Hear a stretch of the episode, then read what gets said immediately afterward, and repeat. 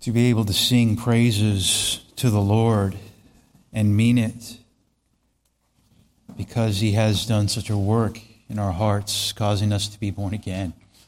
Oh, be thou my vision, O Lord of my heart.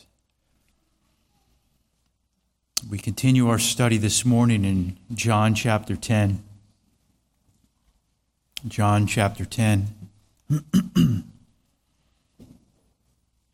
A familiar portion of Scripture, the, speaking of the Good Shepherd. Of course, this discourse follows right after chapter 9, naturally, and we're reminded that chapter numbers are inserted in the text for us to help us navigate while reading, while studying, while memorizing a text. Sometimes between chapters, we have a transition, maybe a new location or something significantly different going on or a new discourse. But here we have a continuation from chapter 9. Here we have Jesus begin in verse 1 with a truly, truly, or amen, amen, which never begins a new discourse in the Gospel of John. So it would lead us to believe that Jesus is speaking to the same folks that he was speaking to in chapter 9. The main audience, if we remember, were Pharisees. Same Pharisees that just interrogated the man born blind, same Pharisees that just excommunicated the man who was born blind, reviled him, and put him out. Well, why is this important? Well, it sets the context, it sets the stage, it sets the tone and the poignancy, and it should help us see a stark contrast between the true shepherd and false shepherds. The backdrop of the Good Shepherd discourse is the dereliction of duty of the religious leaders who were to there supposed to be guarding the people. Lord, we ask this morning that you would give us help to understand your word. Lord, I pray you would help me to be faithful to your word this morning for the glory of Jesus Christ. In his name I pray. Amen several points for us this morning. Um, one true entrance. I'll uh, remind us of these again. We have one true entrance, one true shepherd, one true voice, one true leader, and one true response, and it is to follow him. When we consider John chapter 10, we refer to it often as a parable. However, the word is uh, translates into figure of speech. And John actually says this in verse 6. So let's just read this together. We won't read the entire chapter, but we'll read several verses. Uh, possibly, let's just go up to verse 15. Truly, truly, I say to you, he who does not enter by the door into the fold of the sheep, but climbs up some other way, he is a thief and a robber. But he who enters by the door is a shepherd of the sheep. To him the doorkeeper opens, and the sheep hear his voice. And he calls his own sheep by name and leads them out. When he puts forth all of his own, he goes ahead of them, and the sheep follow him because they know his voice. A stranger they simply will not follow, but will flee from him because they do not know the voice of strangers. This figure of speech Jesus spoke to them, but they did not understand what those things were which he had been saying to them. So Jesus said to them again, Truly, truly, I say to you, I am the door of the sheep. All who came before me are thieves and robbers, but the sheep did not hear them. I am the door. If anyone enters through me, he will be saved and go in and out and find pasture. The thief comes only to steal and kill and destroy. I came that they may have life and have it abundantly. I am the good shepherd. The good shepherd lays down his life for the sheep. He who is a hired hand and not the shepherd, who is not the owner of the sheep, sees the wolf coming and leaves the sheep and flees. And the wolf snatches them and scatters them. He flees because he is a hired hand and is not concerned about the sheep. I am the good shepherd, and I know my own, and my own know me, even as the Father knows me, and I know the Father, and I lay down my life for the sheep. And verses 1 through 6 is our primary focus this morning. The idea Jesus was speaking of should have been familiar to the hearers when considering shepherds and sheep and pasturing not pastoring, pasturing. Should have been familiar to the hearers. Richard Phillips explains it this way Strictly speaking, this story presents an allegory rather than a parable. In those days, most towns possessed a common sheep pen into which the local shepherds would bring their flocks. The pen had high walls for protection and a paid gatekeeper who manned the pen. The sheep from the various flocks would be mixed together. When the shepherd came for his sheep, he would report to the porter, the gatekeeper, for admittance, and then he would call his own sheep. Not only would he call them in general, but he would start calling out their names. And knowing the sound of his voice, his own sheep would come. One of the things that the gatekeeper had to watch for was thieves and robbers who would try to scale the wall in order to steal sheep especially during the dark hours of night.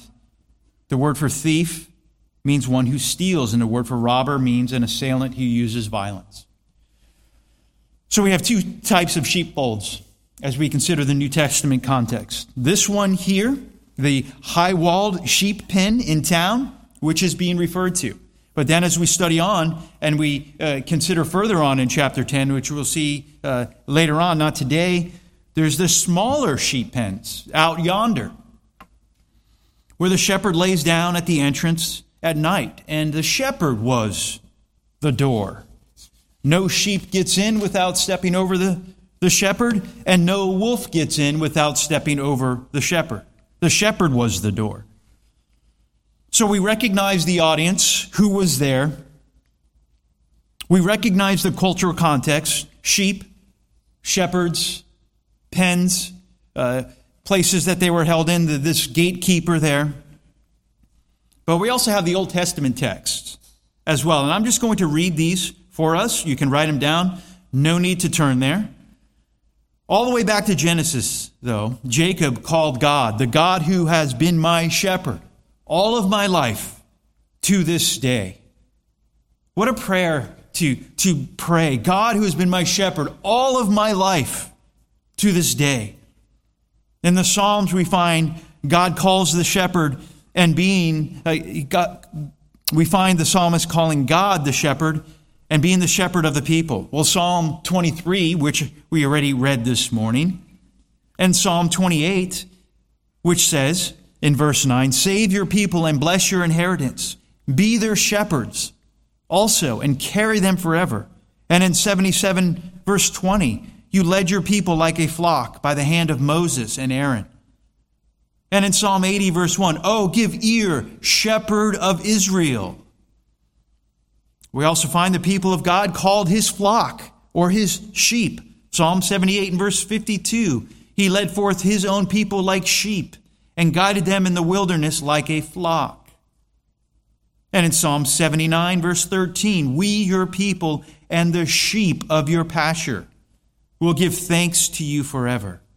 And in Psalm 95, verse 7, For he is our God, and we are the people of his pasture, and the sheep of his hands.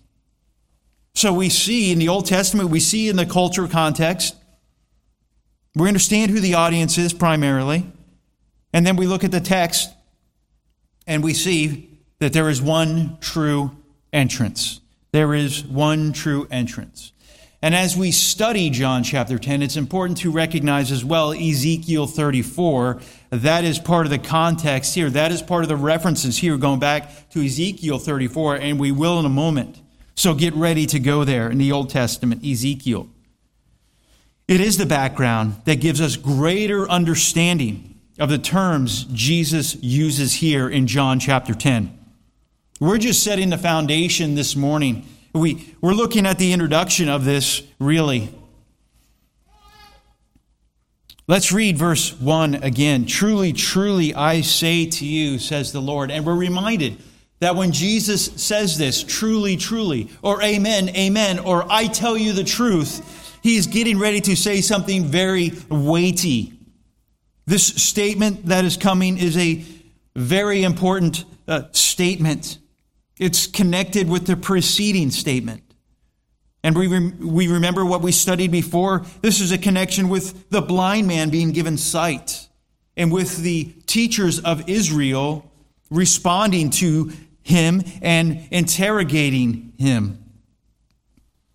So Jesus says, Truly, truly, I say to you. When he says that, everything stops. Listen up. He who does not enter by the door into the fold of the sheep but climbs up another way is a thief and a robber. So, in your sanctified imagination, consider the sheep pen, the high walls, the one entrance, one way to get in, one way to get out. Unless you were a thief or a robber, then you could scale the wall and try to steal the sheep try to destroy the sheep, try to hurt the sheep.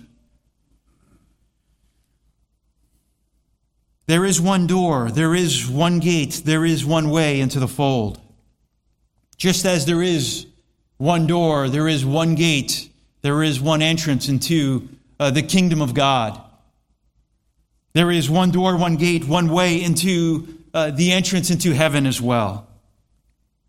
Entrance is through uh, the doorway. If one climbs over the wall to get in, he is a thief and a robber. We would recognize right now if someone came in through the door. We would say, okay, there's someone else coming to the door. A little late, but they're here. Someone crawled through the window right now, or tried to, we would say, that is not right. They're coming in, they have ill intentions. They must be a thief or a robber. This word thief, kleptes, uh, you know, kleptomaniac, where we understand that, that word, a sneaky thief like Judas Iscariot. Sneaky, conniving, slimy, slippery type. And then a robber was a bandit, a plunderer, using violence, like Barabbas in John chapter 18. So it's important to grasp that the aspect of shepherding that Jesus starts out with here in chapter 10 is that one of a protector of the sheep, one who defends the sheep from thieves, robbers, and wolves. Who is the true shepherd? Jesus. There also are under shepherds, which would be elders.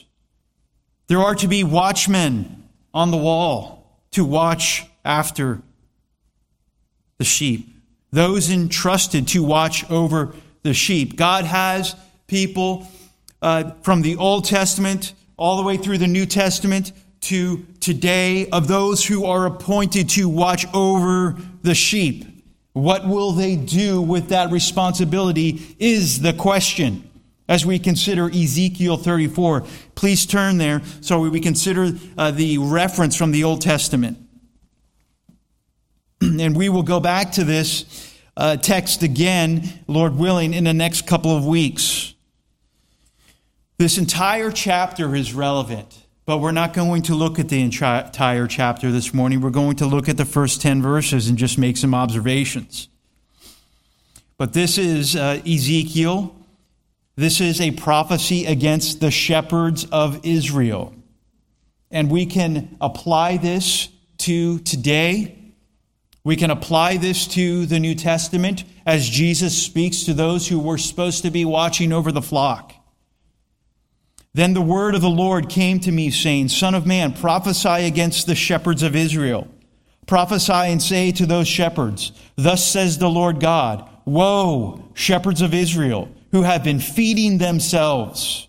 Should not the shepherds feed the flock? You eat the fat and clothe yourselves with wool. You slaughter the fat sheep without feeding the flock. Those who are sickly you have not strengthened, the diseased you have not healed, the broken you have not bound up, the scattered you have not brought back, nor have you sought for the lost. But with force and with severity you have dominated them, heavy handedness. They were scattered for lack of a shepherd, and they became food for every beast of the field and were scattered. Notice the possessive pronoun here. My flock wandered through all of the mountains and on every high hill. My flock was scattered all over the surface of the earth, and there was no one to search or seek for them. Therefore, you shepherds, hear the word of the Lord. As I live, declares the Lord God, surely because my flock has become a prey, my flock has become food for all the beasts of the field, for a lack of a shepherd. And my shepherds did not search for my flock, but rather the shepherds fed themselves and did not feed my flock. Therefore, you shepherds, hear the word of the Lord. Thus says the Lord God, Behold, I am against the shepherds, and I will demand my sheep from them, and make them cease from feeding sheep. So the shepherds will not feed themselves anymore, but I will deliver my flock from their mouth, so they will not be for food for them. Consider that text. Consider those who are in charge, who have been appointed, uh, a better way of pointing, appointed over shepherding sheep. And that last text in verse 10 where, where the Lord says, I will deliver my flock from their mouth. What business does a shepherd have having a sheep in his mouth? He must be a wolf in order to have a sheep in his mouth. The Lord rebukes the shepherds of Israel, feeding themselves, not feeding the flock. The disease you have not healed. It sounds like uh, the, the man born blind. They did nothing for this man. And when he was healed, they did not rejoice with him. They did not seek after the lost. They had an inward focus. They dominated the sheep. And whose flock is it anyway? My flock, says the Lord. These are my people, says the Lord. This is a flock here. You belong to God. This is the bride of Christ. We have four under shepherds here. Now, if I ever say shepherd, I mean under shepherd. So don't get me for the vernacular. But we have four men here who are appointed to watch over the flock. Whose flock is it? It belongs to the Lord. You belong to the Lord. The leaders of Israel were rebuked for lack of care of the sheep and dereliction of duty in Ezekiel. And Jesus is rebuking the leaders in John chapter 10. They were thieves and robbers, fleecing the flock, not guarding or nurturing them. That was true of religious leaders then, and it continues to be true of some religious leaders today.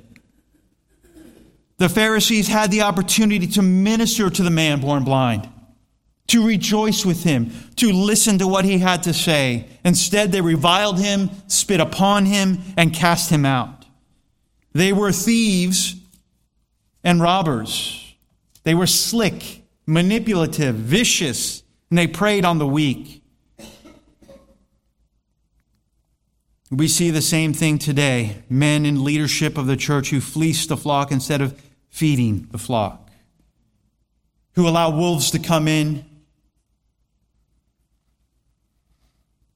Those who mistreat the Lord's flock are thieves and robbers. These men are Judases and Barabbases. From those who rip off the flock financially, to those who abuse the sheep multifariously, to those who are harsh hirelings, be sure that God will deal with them. He will pull his sheep out. He will have some sheep dig in. After all, they are the people of God the bride of Christ, and then God will not let his bride be treated like a harlot.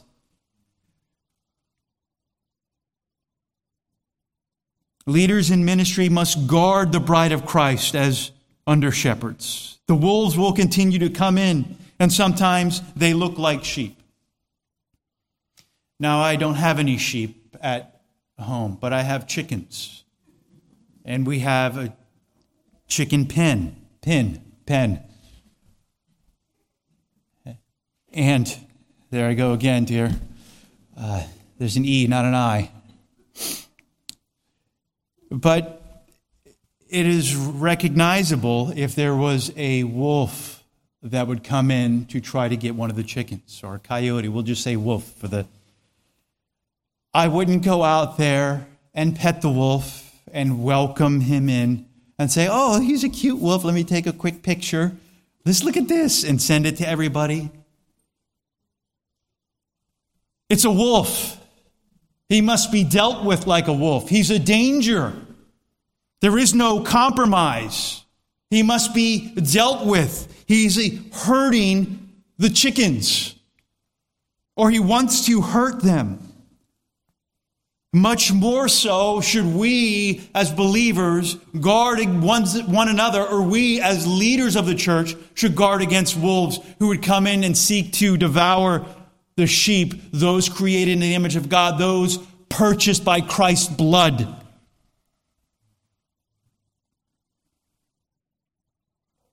So we as men here must guard you, guard the flock. And men, I will say this as a as a uh, just an application for us as well. Men with families in here, with wives and children. You are the shepherds of your home as well. You still need the shepherds of the church, the under shepherds, but you're shepherds of your home as well.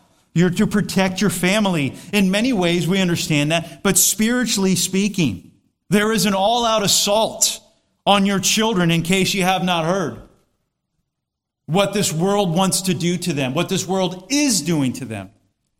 And we must be shepherds of our home as well under the one true shepherd. There's one true entrance into the fold. There is one true shepherd, and that is Jesus Christ. He who enters by the door is a shepherd of the sheep. He has the rights to enter, the credentials of being a true shepherd. Jesus has been declared the Son of God. He enters the right way by the door, in contrast to every other way. Jesus contrasts himself as the true shepherd with all the other false shepherds that were there in that day. He is recognized as a shepherd when he enters the door, when he comes to the door. The doorkeeper knows him. The sheep know who he is. They recognize his voice. He is indeed recognizable. He is the one true shepherd. And then there is, thirdly, the one true voice. Verse 3 in John. To him the doorkeeper opens, and the sheep hear his voice. And he calls his own sheep by name and leads them out. Again, a large fold is apparently in mind here. Several flocks from different shepherds ushered in, kept in there, in a large area, one entrance, one gatekeeper guarding, and then the shepherd comes for his flock. The shepherd comes for his sheep. He would come and call his sheep with his voice, and his sheep would recognize his voice. And out of all those flocks, his sheep would respond to him. Jesus knows his sheep. He calls his sheep by name. His sheep hear his voice. Jesus calls each one of them individually he leads them out, and his sheep follow him because they know his voice.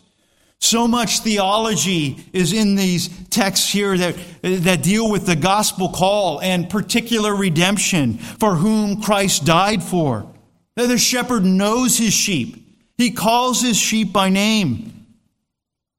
Verse 27 and 28 My sheep hear my voice, and I know them, and they follow me, says the Lord. And I give eternal life to them, not to all, but to them, and they will never perish, perseverance of the saints, and no one will snatch them out of my hand. And in verse 14, Jesus again, I am the good shepherd, and I know my own, and my own know me. The true shepherd knows his sheep because they were given to him by the Father. Verse 29 My Father, who has given them to me, is greater than all, and no one is able to snatch them out of the Father's hand. Look at John 17 for a moment. John 17.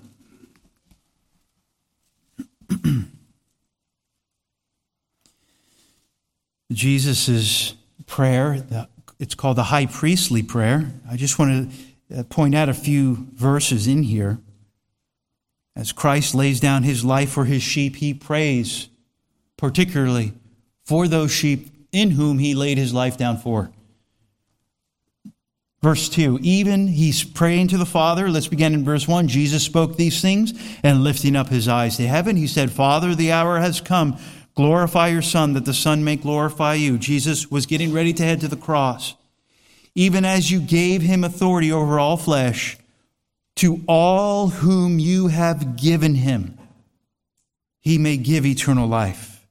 Verse 6 I have manifested your name to the men whom you gave me out of the world. They were yours, and you gave them to me, and they have kept your word. Verse 9 I ask on their behalf I do not ask on behalf of the world. Jesus praying to the Father, I, I ask on their behalf. I do not ask on behalf of the world, but of those whom you have given me, for they are yours. And in verse 24, Father, I desire that they also, whom you have given me, be with me where I am, so that they may see the glory which you have given me, for you loved me before the foundation of the world. Verse 20 I do not ask on behalf of these alone, but for those also who believe in me through their word. Every Christian is included in this prayer. Every one of his sheep is included here. A true shepherd calls his sheep as a shepherd would call out among many sheep of many folds. Christ calls out his sheep those sheep for whom he died for, those who respond to him one by one to the voice of the Good Shepherd. As I mentioned last week, I remind us again Jesus calls individuals in the, uh, with the gospel, with the uh, irresistible gospel, the effectual call. He called Matthew in Matthew chapter 9. He saw a man called Matthew sitting in the tax collector's booth, and he said to him, Follow me. And he got up and he followed him. And Zacchaeus, the man of short stature, remember him in the tree in Luke chapter 19 when Jesus said, Come down and follow me. And, and Zacchaeus did.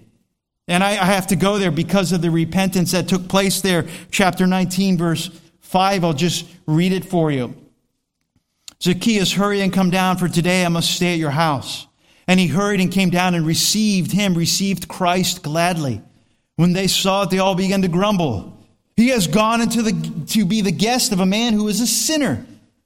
Zacchaeus stopped and said to the Lord, Here is repentance. This is what it looks like. This is how you could say, Wow, Zacchaeus is born again. Behold, Lord, half of my possessions I give to the poor. And if I have defrauded anyone of anything, I will give back four times as much. And Jesus said to him, Today salvation has come to this house because he too is a son of Abraham. And as we'll see, Lazarus in chapter 11, Jesus calls Lazarus by name. Lazarus come forth, and Lazarus came forth. Came forth. When a true shepherd calls his sheep, they hear his voice, and they respond, and they follow him. Those who Jesus calls by name are irresistibly drawn and individually summoned. Steve Lawson says this Jesus taught that his sheep, those given to him by the Father, are enabled to hear his voice and come to him. once deaf to spiritual things, they are made to recognize his voice as that of the Good Shepherd. Providing cultural background to this shepherd motif, Hendriksen writes During the night, the doorkeeper has been with the sheep. He's acquainted with the shepherd. Hence, when the morning he hears the shepherd's voice, he opens the door. The sheep also immediately recognize the voice of their own shepherd. They not only hear, but listen. They obey. This is true with respect to actual sheep, but in a higher sense, it holds with respect to all true disciples of Jesus Christ. God's elect hear the voice of the shepherd because they belong to the shepherd. So there is the one true entrance. There is the one true shepherd. There is the one true voice of the shepherd. And there is the one true leader. Verse 3 and 4 He calls his own sheep by name and leads them out. When he puts forth all of his own, he goes ahead of them. And the sheep follow him because they know his voice. The Lord may be referencing uh, Numbers chapter 27 and verse 15 through 18. I'll just read it for you. You could jot it down if you'd like. Moses spoke to the Lord, saying this May the Lord, the God of the spirits of all flesh, appoint a man over the congregation who will go out and come in before them, who will lead them out and bring them in, so that the congregation of the Lord will not be like sheep with which have no shepherd. Ultimately pointing to Christ. Moses prays for one who will lead God's people. This reference is also the reference in Matthew chapter 9 verse 36 where Jesus sees the people he felt compassion for them because they were distressed and dispirited like sheep without a shepherd. Sheep's need, sheep need shepherds in their lives. We have the one true shepherd, but in his providence, the way that God appoints things in a local church, there are under shepherds. There are elders to which Christians must continually be under and submit to and be fed by. The true shepherd calls them, goes ahead of them, and he leads them out, and they follow him. Where does he lead them? What does he lead them to? Remember Psalm 23 green pastures and quiet waters. Consider that text when you're in turmoil. Consider that text when you are at a crossroads and there's a decision you have to make and you don't know what to do. Consider that in rough waters. Consider that at the very end of winter when the, you're over it, so to speak, and you want green pastures and quiet waters. What does he lead them out of? Whatever hinders them from following him to green pastures. He leads them out. The context here in this chapter, in here when Jesus was speaking, in the times of Christ, he was leading them out of dead religion. He led the man born blind out of the dead religion of Judaism. What did he lead you out of this morning? Jesus calls his own and leads them out of all kinds of false religions and anti God worldviews. He has led some out of the dead religion of Roman Catholicism. Some here, former Roman Catholics, who say, God uh, saved me years ago and he led me out of that. He has led some of you out of cults that claim to be Christian. He's led some of you out of astrology, some out of uh, rank paganism, some out of Marxism. Christ also draws his sheep out of churches that have gone astray, where the shepherds that were appointed to watch over the sheep have mistreated the sheep or have fallen asleep on the watch. What did he lead you out of? Has he led you out of your sin? Are you still in your sin?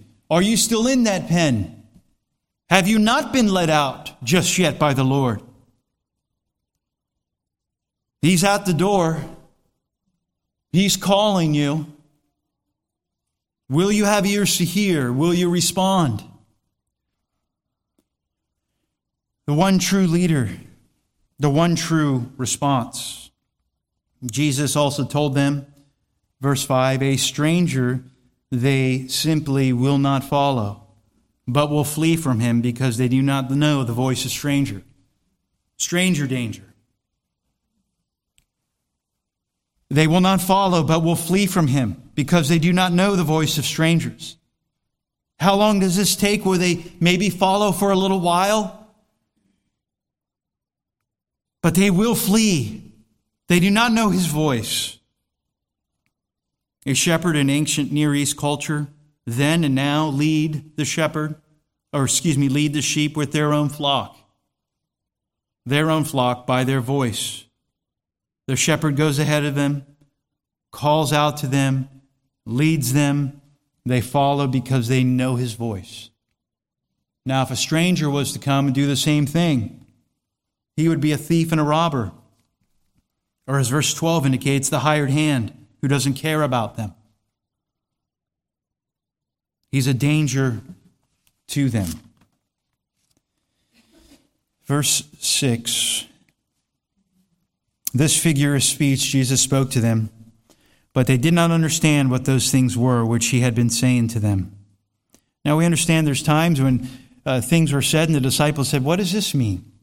But there's times here when he is speaking to primarily, uh, the context would lead us to the, primarily to the, the leaders, the uh, Pharisees. They would not understand. They could not understand. They would not believe because they were not of his sheepfold. And when they do begin to understand what Jesus is saying, we've seen the responses thus far. They get hostile towards the Lord. They try to kill the Lord. They try to trap the Lord.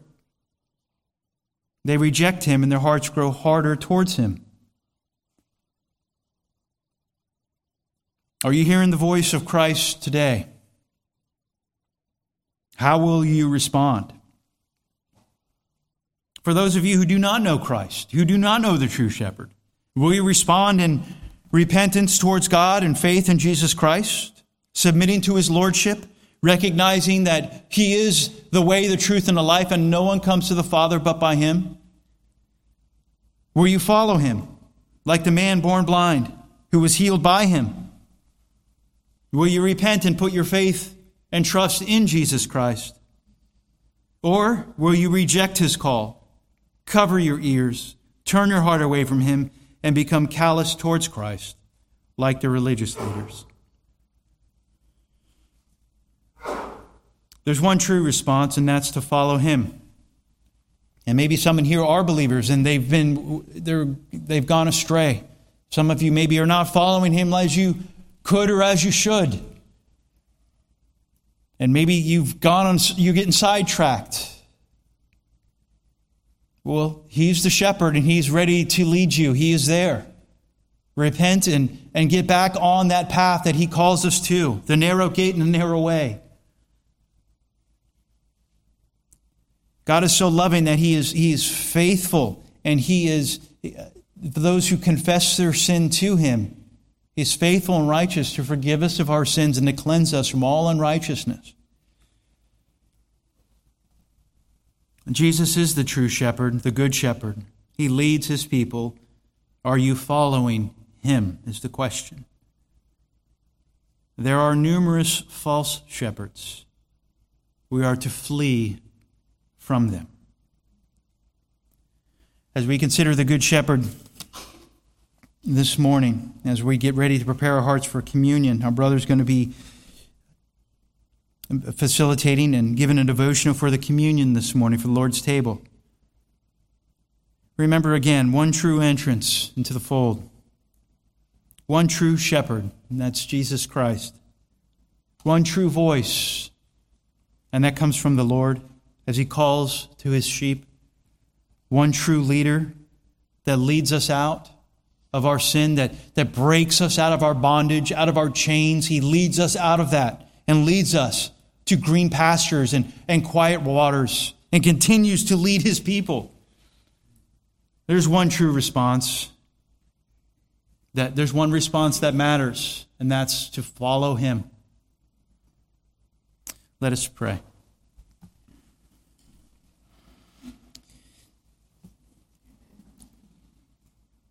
Father, thank you for this reminder from your word this morning as we begin our study in chapter 10 of the Good Shepherd. Thank you that you, um, you warn us of false shepherds, you warn us of thieves and robbers. Thank you that you uh, guard us against that. And some in here may be wounded and hurt. Lord, your sheep, we understand as sheep, as your children, we get hurt in various ways. But we come to you as the one true shepherd. You lead us beside quiet waters. You lead us to green pastures. You care for us. We thank you. Please prepare our hearts this morning as we would prepare our hearts for the Lord's table, for your people. In Jesus' name.